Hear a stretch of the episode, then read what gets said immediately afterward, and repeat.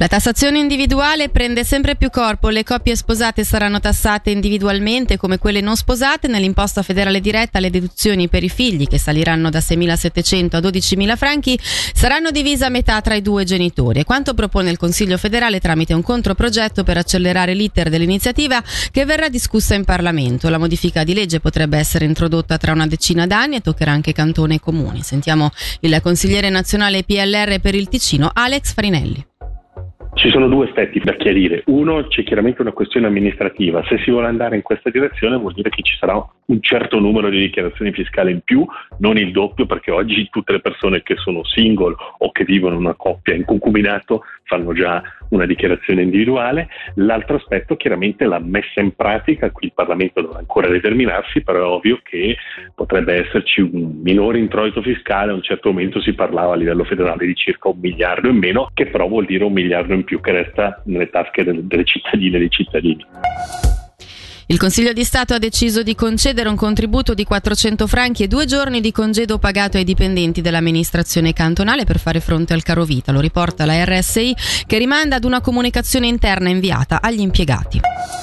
Ad Avegno Gordevio e a Breggia nel giro di pochi giorni è stato segnalato il ritrovamento delle carcasse di tre capre rispettivamente di un agnello. Per sapere se si sia trattato delle predazioni di uno o più lupi bisognerà però attendere i riscontri del DNA come ci ha spiegato Gabriele Cozzi, collaboratore scientifico dell'ufficio caccia e pesca al quale abbiamo anche chiesto se si riscontra un certo allarmismo della disinformazione sul tema del lupo. Difficile da dire, è un tema di cui si parla, di conseguenza ognuno poi si fa la sua idea in base alla fonte delle informazioni. Non so se ci sia disinformazione, se ci sia allarmismo, è sicuramente una tematica importante, quindi ognuno in qualche modo cerca di ottenere informazioni nel modo migliore che crede. Noi cerchiamo di fare dell'informazione attiva sul nostro sito, c'è una rubrica dei grandi predatori che si chiama Per saperne di più, in cui diamo dei numeri, diamo delle informazioni, ci sono i rapporti degli anni passati in modo che la cittadinanza tutta possa andare a trovare le informazioni corrette e oggettive per poi farsi un'idea precisa della situazione.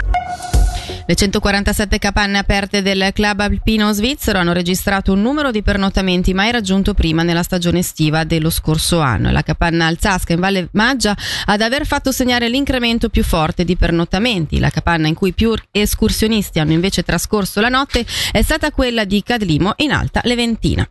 E dalla redazione per il momento è tutto, prossimo appuntamento con l'informazione tra meno di un'ora.